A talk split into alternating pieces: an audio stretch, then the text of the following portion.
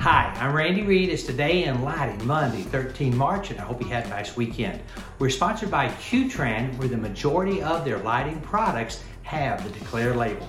Here are the stories making news. On Thursday, the twenty-third of March, visitors are invited to the Smithsonian exhibition aimed at aiding the restoration of the fading night sky. The exhibition covers four thousand square feet and focuses on the impact of light pollution. Sky Technologies announced the acquisition of Bailey Street Home. As part of the deal, SkyX has paid two hundred twenty-five thousand dollars in cash to secure fifty percent ownership of the website.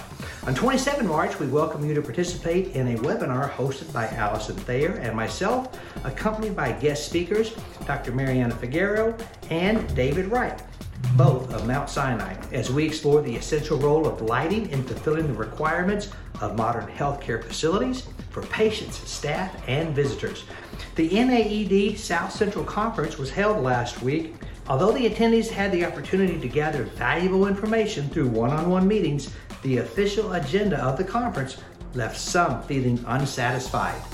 We link to a story from Electrical Trends. Green Creative is proud to introduce SelectFit G two, the upgraded canvas commercial downlight with a greater selection for better fit. The markets had a tough day on Friday due to the Silicon Valley Bank collapse. The Dow was down about one percent. The NASDAQ was down one point seven six percent. And most of our stocks dropped in the three to four percent range.